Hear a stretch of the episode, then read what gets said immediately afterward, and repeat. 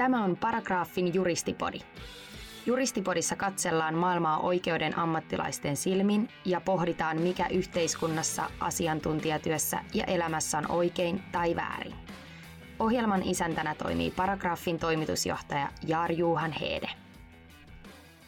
Tervetuloa uuden juristipodin pariin.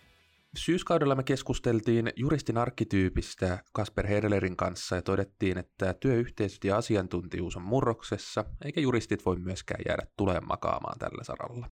Ei riitä enää, että juristit ymmärtää oikeuden salatieteen, vaikkakin tätä voi pitää lähtökohtana silloin, kun on kysymys oikeudellisesta asiantuntijatyöstä.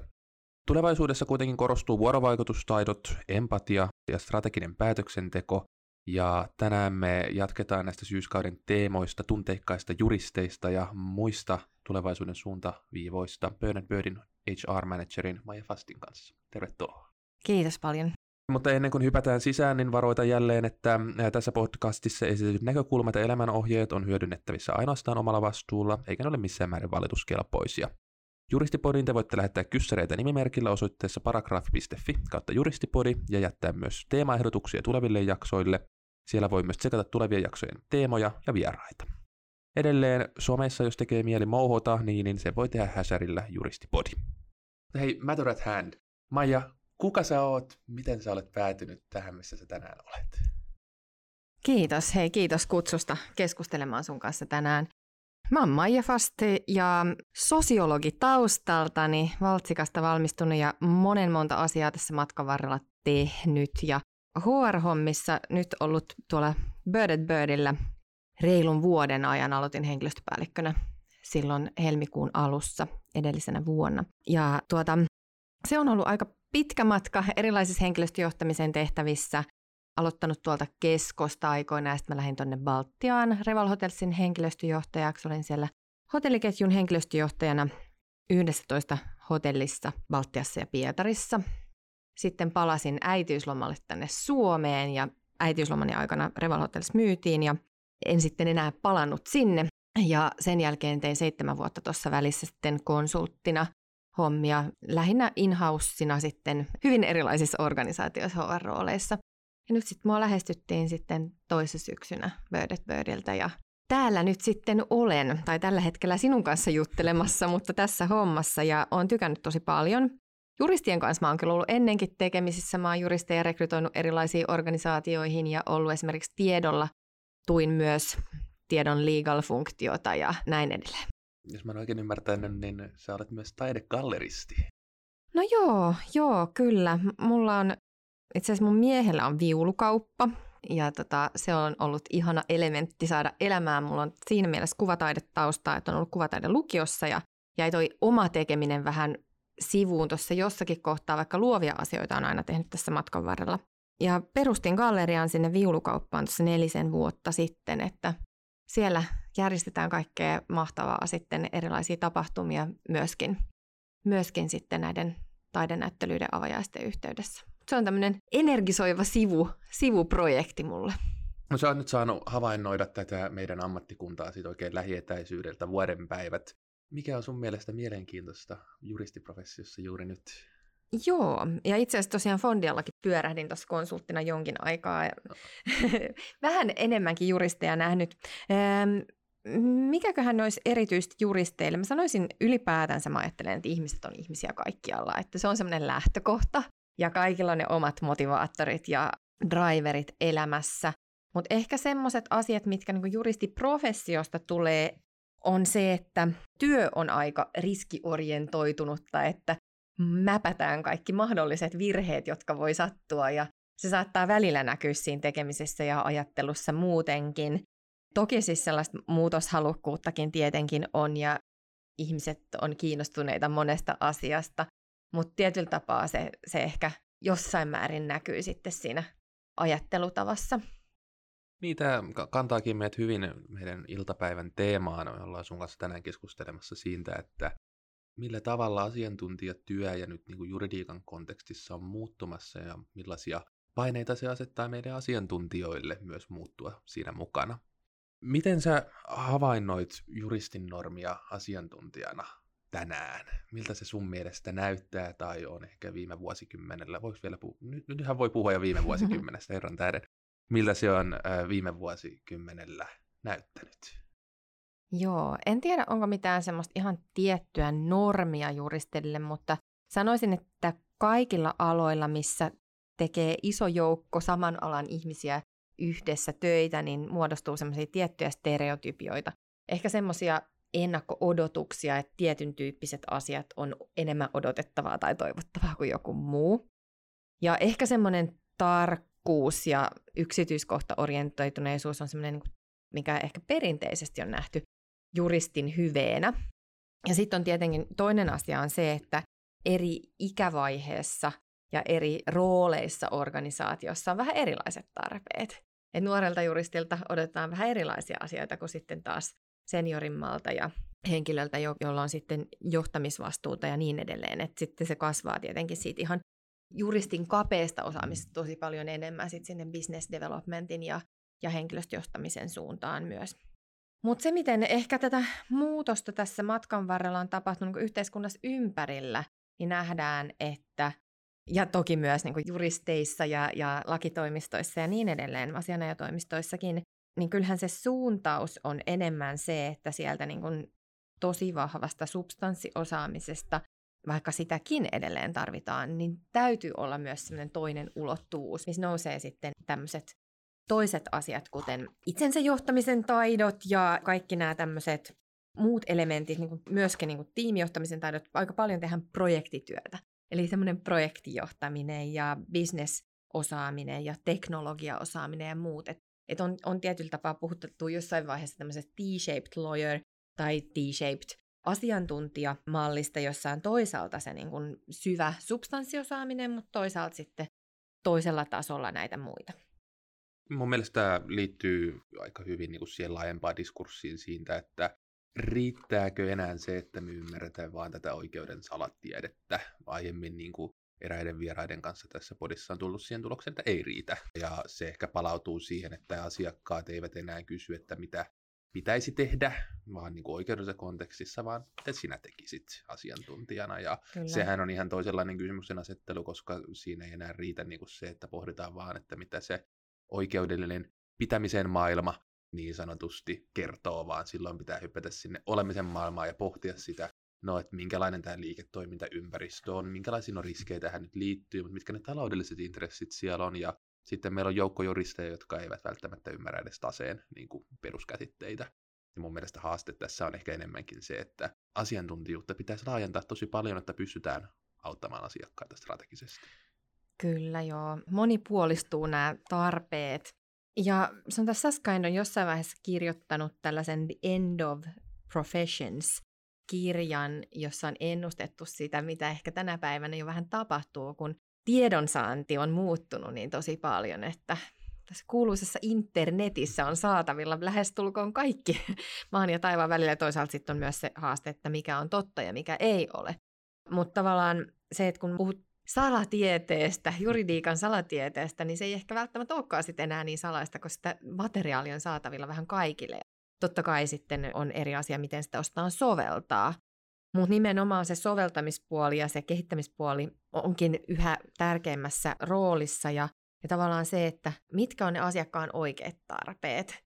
Että ehkä perinteisesti on ajateltu, että asiakasta palvellaan hyvin, kun palvellaan ja palvellaan hyvin joka tilanteessa, ja juristit on loistavia vastaamaan kysymyksiin ja on tosi fiksuja ja teräviä ja sieltä tulee nopeasti vastauksia ja fiksuja vastauksia.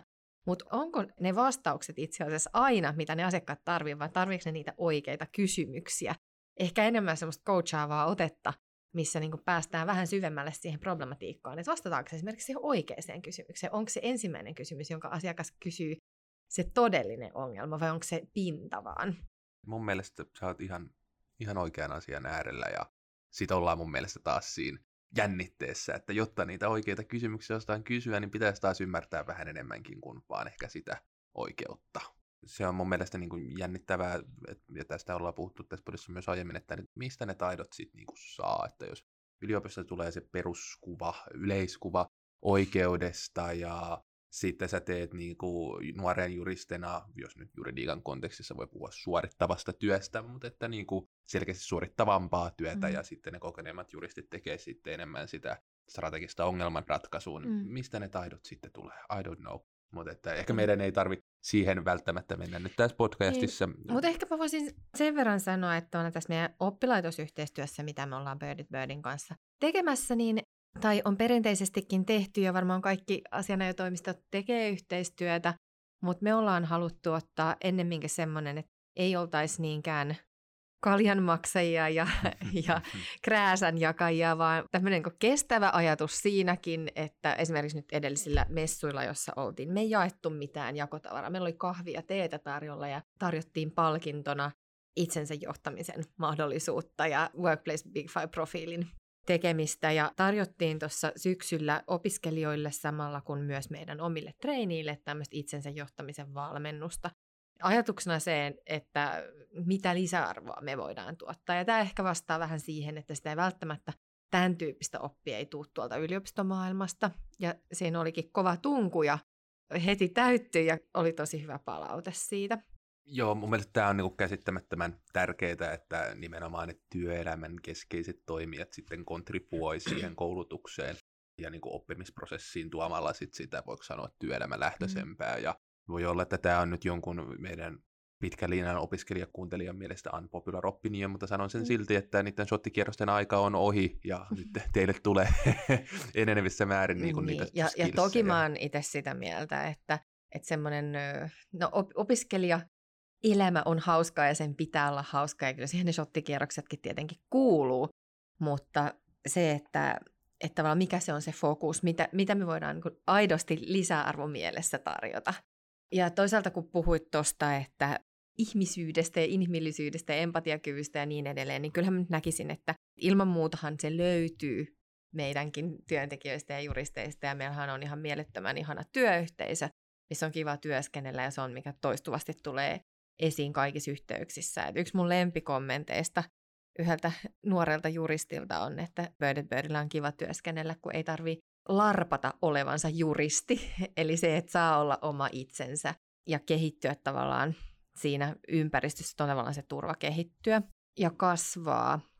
Ja toisaalta myös asiakaspalaute on vahvasti sitä, että meidän työntekijöiden kanssa on kiva tehdä töitä, että on semmoista ihmislähtöistä tekemistä. Mutta ehkä sitten niin kuin laajemmin se on kuitenkin semmoinen joku tietty panssari herkästi niin kuin sillä juristilla, että joka verhotaan sen puvun taakse sitten, kun lähdetään sinne asiakaskäynnille, että kuinka paljon uskalletaan antaa itsestä. Ja no Brené Brown puhuu haavoittuvuudesta ja siitä, että hyvää ja niin kuin rohkeaa johtajuutta ei voi olla ilman haavoittuvuutta.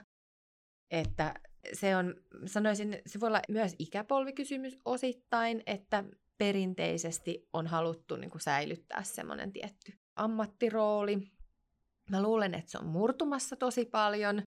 Nuoret on, ehkä jo sosiaalisen median myötäkin, ollaan paljon avoimempia monelle ja tuodaan niin se henkilökohtainenkin pöydälle. Mutta kyllä se on näin, mitä peräänkuulutat tuossa, että ei se työelämä kehity ilman sitä, että myös niissä bisneskontakteissa tuodaan se empatia. Ja sehän ei välttämättä tarkoita sitä, että on empatia ja on sympatiaa. Ja sympatia on, siinä sä lähdet niin tunteillas mukaan. Empatia on enemmän sitä, että sulla on kyky asettua toisen ihmisen asemaan. Se on kyky, ja ihmisten kanssa me tehdään hommia. Tämä on ihmisbisnestä. Ja se, että sä näet sen asiakkaan ongelman, se ei ole pelkästään se, että nyt mulla on tämä paletti tarjota sulle, ota tai jätä, osta tähän hintaan, vaan ennemminkin se, että sä yrität syvällisemmin ymmärtää, mikä se asiakkaan tarve on sehän ei tarkoita sitä, että sun pitää kaikkea sitä asiakkaan substanssia ymmärtää totaalisesti, vaan sulla pitää olla kyky löytää ne oikeat kysymykset ja siitä kautta saada se ymmärrys. Tämä lähtökohta siitä, että juristit on tällaisia kuuleja, ratkaisukoneita ja tunteet ei niin kuin liity siihen harkintaan ja, ja niin kuin oikeudelliseen työhön millään tavalla, niin, niin tässä on niin kuin puhuttu aiemminkin ja mä näen kanssa, että tämä panssari on niin kuin murtumassa ja me nyt nähdään joku etsitään merkityksellisyyttä ja on sitä work-life balancea ja mun täytyy niin kuin, työssä ei kehittyä ainoastaan asiantuntijana, vaan myös ihmisenä, niin se vaatiikin sitä. Ja empatia, niin, niin Kasper viittasi tällaiseen good judgmenttiin, että empatia, niin, niin sehän on ihan käsittämättömän tärkeä työelämätaito juristille. Se, että sä pystyt vaikka neuvotteluissa niin asettumaan siihen pöydän toisella puolella olevan saappaisiin ja funtsimaan sitä, että hei, mitä hän tämä haluaa? Millähän siinä tuntuu nyt just? Ja niin kuin sit säätää omaa toimintaa sen mukaan, tai asiamiehenä dispute resolution juristina niin pohtia, että miten tämä tuomari niin kuin kokee ja tuntee tämän mun tuomion, että mun niin kuin perustelut, että, että onko tässä mitään keissiä olemassa, niin enpä tiedä niin käsittämättömän tärkeä. Vaikeasti ehkä mitattavissa, I don't know, mutta että käsittämättömän mm. tärkeä. Mistä sä näet itse, että mistä tällaiset, mihin sä viittasit, suojakuorina, kilpinä, mm. mistä ne on oikein tullut ja miksi ne on tiukassa? Onko juristeille sun mielestä vaikea luopua tällaisesta suojakilvestä ja näyttää niitä tunteita ja olla haavoittuvia? Mulla ei varmaan mitään yhtä oikeaa vastausta ole tuohon, mutta voisin ajatella, että tietyt tämmöiset niin sanotut arvokkaat professiot, niin kuin lääkärin ja juristin, tämmöiset vanhat ja arvostetut professiot on perinteisesti kantanut semmoista, niin kuin ihan jo, jo sitten se näkyy pukeutumisessa ja tämän tyyppisessä, mikä nyt sitten taas meillä konttorilla arjessa on varsin rentoa ja, ja näin, että varmaan se tulee tuolta historiasta, on pitkät perinteet. Sitten, niin kuin mä tuossa aikaisemmin viittasin, niin mä oon sitä mieltä, että ihmisethän on ihmisiä joka puolella, ja kyllähän meistä jokaisesta löytyy nämä eri elementit. Eri asia on se, että mitä kaikkea valitaan tuoda sinne työpaikalle. Ja varsinkin sitten niihin asiakaskohtaamisiin, ja kyllä mä näkisin, että ne asiakaskohtaamiset nimenomaan on hyviä ja tuloksellisia silloin, kun me ollaan ihmisiä toisillemme. Carla Harris Nordic Business Forumissa toi just tosi paljon esille sitä, kuinka hän bisnesneuvotteluissa tuo eri Carla Harrisit pöydälle, gospel singer Carla Harrisin ja niin edelleen, kun hän ei tiedä, mikä sytyttää sitten sen vastapuolen, että en, ne voi ihan oikeasti olla niinku tuloksellisiakin, vaikka sä lähtisitkin ihan semmoisesta ihmislähtökohdasta liikkeelle, että se ei ole mitään tuubaa. ja ehkä yhtenä esimerkkinä voisin mainita Heli Backmanin, jonka kanssa mulla oli ilo tehdä tiedolla töitä. Hän on juristitausta ja pitkän linjan juristi konkari ja silloin kun tehtiin yhteistyötä varmaan kymmenen vuotta sitten, mutta nyt varmaan jo paljon pidempään on siitä, kun hän aloitti coaching-opinnot ja coachingin hyödyntämisen neuvotteluissa juristina. Ja siinä vaiheessa hän oli tosi edelläkävijä siinä, että hän tavallaan käytti coaching-menetelmiä neuvottelussa.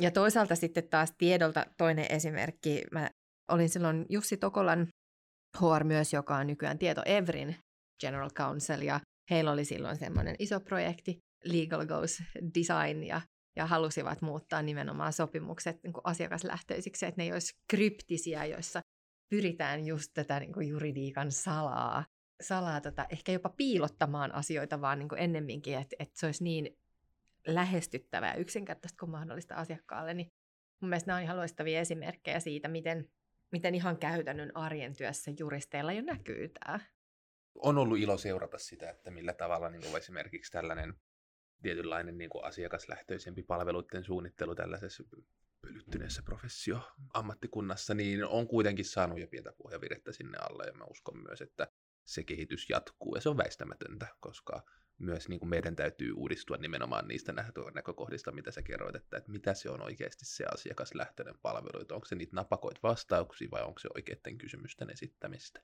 ja se on, tulee olemaan ehkä iso muutos. Öm, no me ollaan nyt tässä näin sivuttu ikään kuin sitä, että no minkälainen sitten se niin kuin juristin muotin tulevaisuuden vaatimus on. Siellä korostuu vuorovaikutustaidot, sieltä mm-hmm. korostuu empatia, siellä korostuu ongelmanratkaisu. Minkälaisia niin kuin, valmiuksia tämä vaatii yksittäiseltä asiantuntijalta, että ikään kuin pystyy vastaamaan näihin odotuksiin? Miten se on mahdollista? Tietenkin itsetuntemushan on tosi tärkeää siinä, että tiedostaa, niin kuin, mikä on itselle ominaista, mikä tuo energiaa, mikä vie energiaa, ja sen kautta tavallaan pääsee käsiksi moneen asiaan. Ja no me ollaan tarjottu itse itsensä johtamisen valmennusta meidän työntekijöille ja tota, myöskin siinä yhteydessä hyödynnetty Workplace Big Five profilointi persoonallisuustyökalua. Ja se on yksi tapa lisätä sitä itsetuntemusta, mutta myös tehdään vahvasti nyt tällä hetkellä tiimityöskentelyn kehittämistä sen pohjalta, että miten saataisiin ne erilaiset vahvuudet esiin. Ja sitten tavallaan persoonallisuudet. Sehän ei tarkoita sitä suoranaisesti, että jos sulla on joku tyypillistä, että sä et pystyisi tekemään jotain muuta aivan loistavasti. Sulla voi olla profiili epäjohtajamainen, sä voit olla erinomainen johtaja, tai sulla voi olla ihan täydellinen niin profiilijohtajuudelle, mutta olla huono johtaja. Et se ei varsinaisesti kerro siitä, mutta se kertoo nimenomaan siitä energianhallinnasta, ja, ja silloin tavallaan se, että tiedostaa, mikä on itselle helppoa, niin niitä on helppo vahvistaa. Ja sitten toisaalta tiedostaa sen, että mitkä on vaikeita asioita, niin niitä sit pitää jossain määrin kehittää itsessään, mutta myös voi ehkä niin kun koittaa suunnata sitä omaa uraansa sit niiden vahvuuksien pohjalta. Tokihan tämä sitten niin myös ikä tuo tiettyä varmuutta ja niin edelleen. Mutta tietynlainen rohkeushan perinteisesti ehkä ajatellaan semmoiseksi pelottomuudeksi. Ja itse asiassa mä oon aina ajatellut, että todellista rohkeutta on se, että uskaltaa myös myöntää heikkoudet ja uskaltaa pyytää apua ja uskaltaa kertoa, ettei jotain ymmärrä ja halua oppia lisää ja niin edelleen. Eli nimenomaan sitä haavoittuvuutta. Ja, ja nythän siitä puhutaan eri tahoilla yhä enemmän. Sitten resilienssi, kestävyys, mistä se muodostuu, sekin on semmoinen, mitä pystyy treenaamaan, mutta joltakin se tulee ehkä helpommin kuin toiselta. Ja palautuminen ja miten palautetta annetaan, niin siinä, että kun ymmärtää erilaisia persoonallisuuksia, ymmärtää vaikka esimies, että miten toinen saattaa reagoida siihen palautteenantoon. Onko kova haastamaan, onko kova mukautuja ja niin edelleen, että joku saattaa kokea jonkun hyvän tahtoisenkin palautteen tosi pelottavana ja ahdistavana, jos niin kun itselle se ei ole niin helppoa. Että tavallaan semmoinen niin erilaisuuden ymmärrys ja arvostaminen. Ehkä niin kuin nyt tämän tyyppisissä, kun on tota, paljon juristeja, tekee yhteistyötä ja helposti tulee niitä stereotypioita, niin sen muistaminen, että ne erilaiset persoonat pitäisi hyödyntää mahdollisimman hyvin sen yhteisen hyvän eteen, koska kyllähän tiimi, jossa on erilaisia ihmisiä, on parhaimmillaan todella paljon vahvempi kuin semmoinen yksipuolinen homogeeninen ryhmä.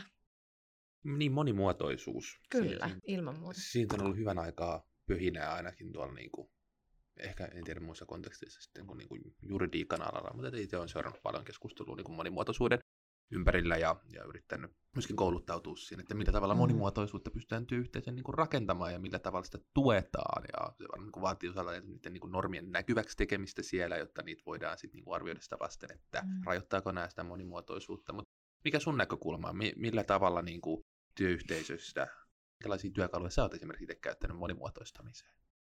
Joo, ihan ensiksi käytännön kommentti, joka tuli tällaisessa työpajassa, missä oli työkaluna tämä Workplace Big Five. Siellä oli, seistiin tämmöisellä janalla suhteessa siihen, että kuinka yksityiskohta orientoitunut versus ison kuvan hahmottamiseen on suuntautunut. Ja sitten siellä oli pari ehkä pikkasen nuorempaa juristia, jotka oli siellä ison kuvan kohdalla.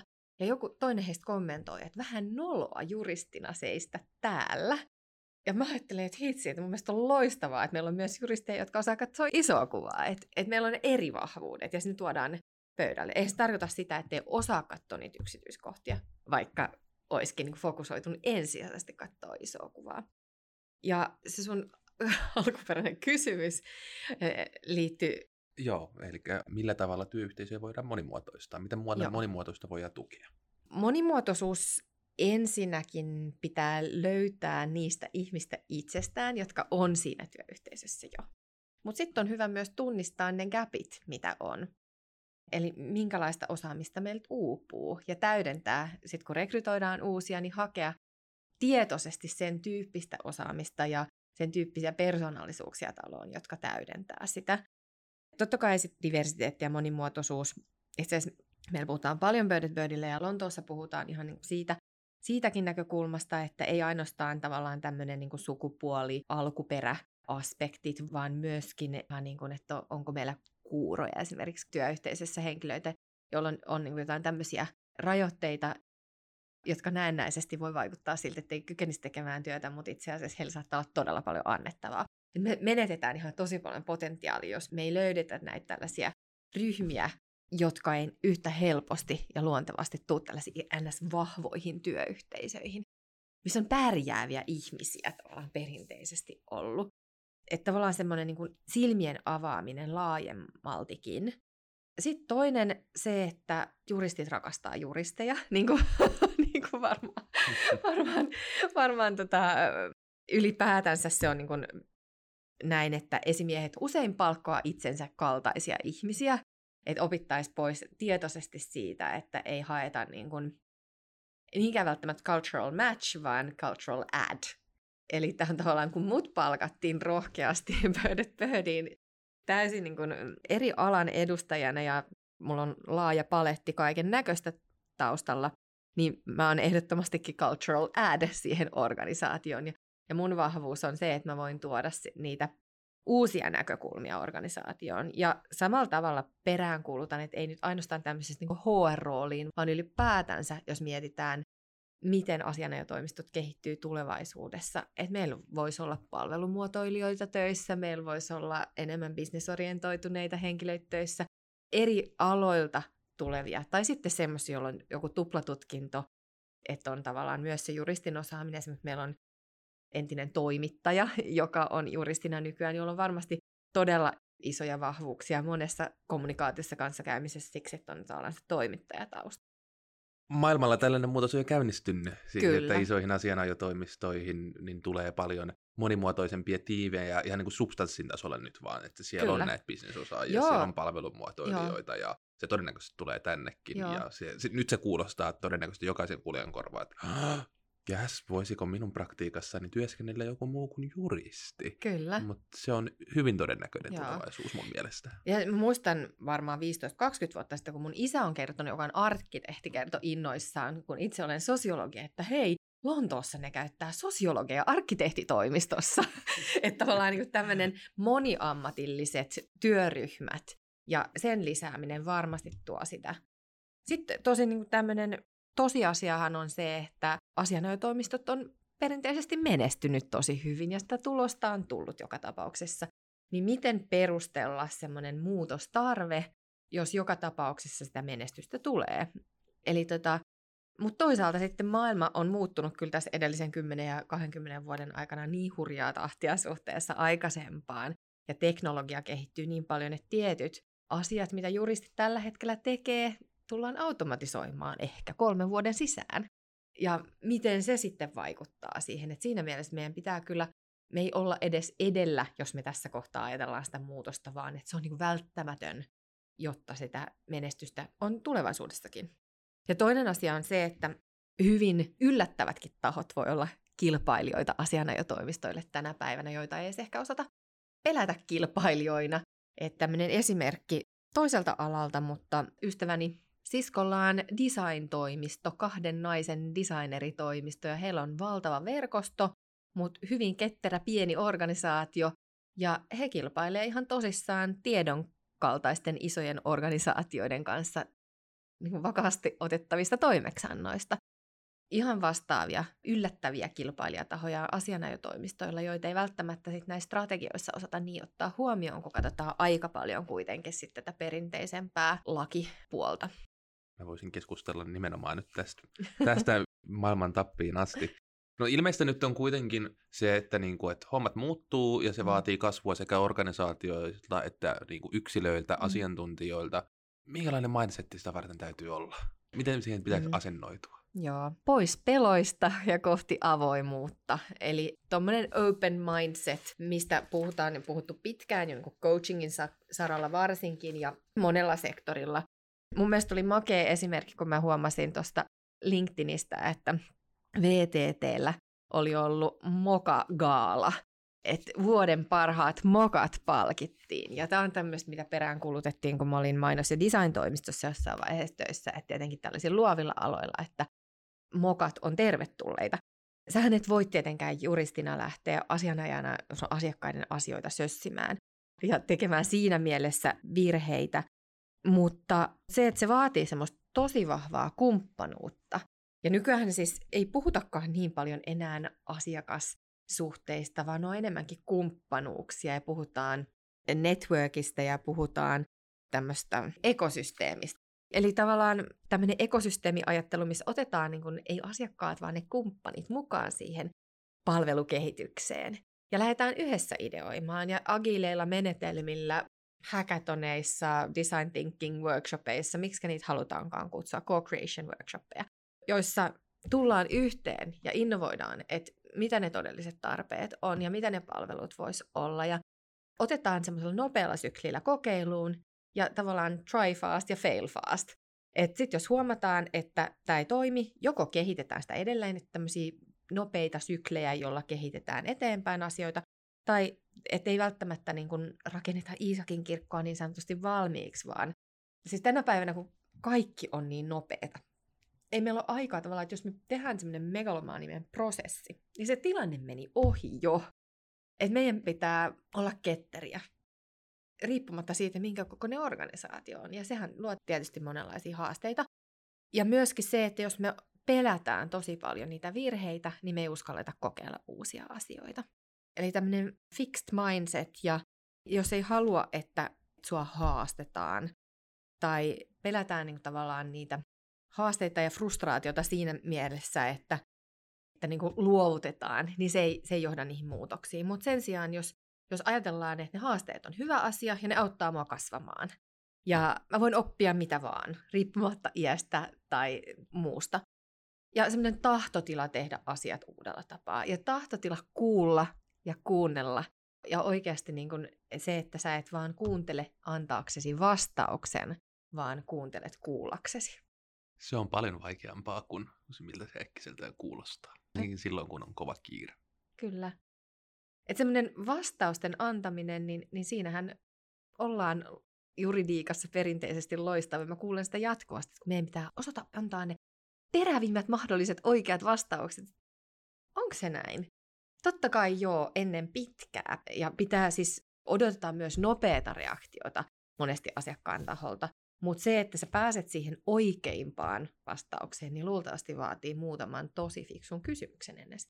Näin. No, meillä on ollut nyt hyvin polveileva ja monitahoinen keskustelu siitä, että mihin tämä niin meidän profession asiantuntijuus on menossa ja minkälaisia valmiuksia niin kuin asiantuntijoilta vaaditaan ja millä tavalla niin pitää asennoitua ja näihin, miten niin kuin uudet mahdollisuudet täytyisi kohdata, niin jos on pitäisi jättää niin kuin jotakin nyt juristipolon käteen, joka hikoilee tuolla AirPodit korvilla ja miettii, että herra jeestas, että mistä tätä empatiaa nyt revitään tai mikä, mikä growth mindset, niin kaiken tämän niin kuin jälkeen, niin, niin mitä sä haluaisit niin kuin jättää konkreettisena vinkkinä kehittyvän asiantuntijan käteen, kun hän haluaa valmistautua tulevaisuuteen? Oikeastaan semmoinen niin kuin avoin mieli ja semmoinen asioiden kyseenalaistaminen positiivisessa hengessä. Kyseenalaistajana juristit on aivan loistavia, mutta sitten tavallaan se mahdollisuuksien näkeminen myös, että olisi optimistinen ja näkisi niitä mahdollisuuksia ympärillä, uskaltaa ajatella vähän out of the box, haastaa, ei taputtaa olalle niitä vanhempia juristeja, että teetpä sinä erinomaista työtä, vaan kyseenalaistaa rakentavasti ja fiksusti, että hei, et voitaisiko me tehdä tämä toisella tapaa. Ja sitten semmoinen ownership siitä omasta tekemisestä, että jokaisella on kuitenkin vastuu siitä omasta kehittymisestä ja oman yhteisönkin ja työyhteisön hyvinvoinnista. Että totta kai se on niin kollektiivinen ja se on työnantajan vastuulla myös, mutta sen jälkeen, kun on itse ollut johtajana, on myös parempi alainen. Eli tavallaan se semmoinen niin ymmärrys siitä, että se tahtotila kehittämiselle ja kehittymiselle on, mutta mut se vaatii yhteisiä talkoita, että päästään siihen lopputulokseen. Näin. Kiitos paljon Maija todella mielenkiintoista keskustelusta ja vierailusta tässä podcastissa. Kiitos, että sain tulla. Seuraavassa jaksossa jatketaan edelleen työelämäteemalla. Asianajapäivän jälkeen heräsi paljon keskustelua juristien mediassa vanhemmuuden ja vaativan asiantuntijatyön yhteensovittamisesta. Näitä näkökohtia on mun kanssa avaamassa ja valottamassa onnellinen äiti ja oikeuden ammattilainen Päivi Heinonen. Oikein paljon kiitoksia kuuntelusta näihin kuviin, näihin tunnelmiin Siri Limpsis.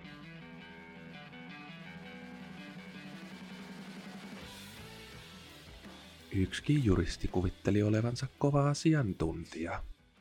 Ja sit sille laitettiin tasepöydälle.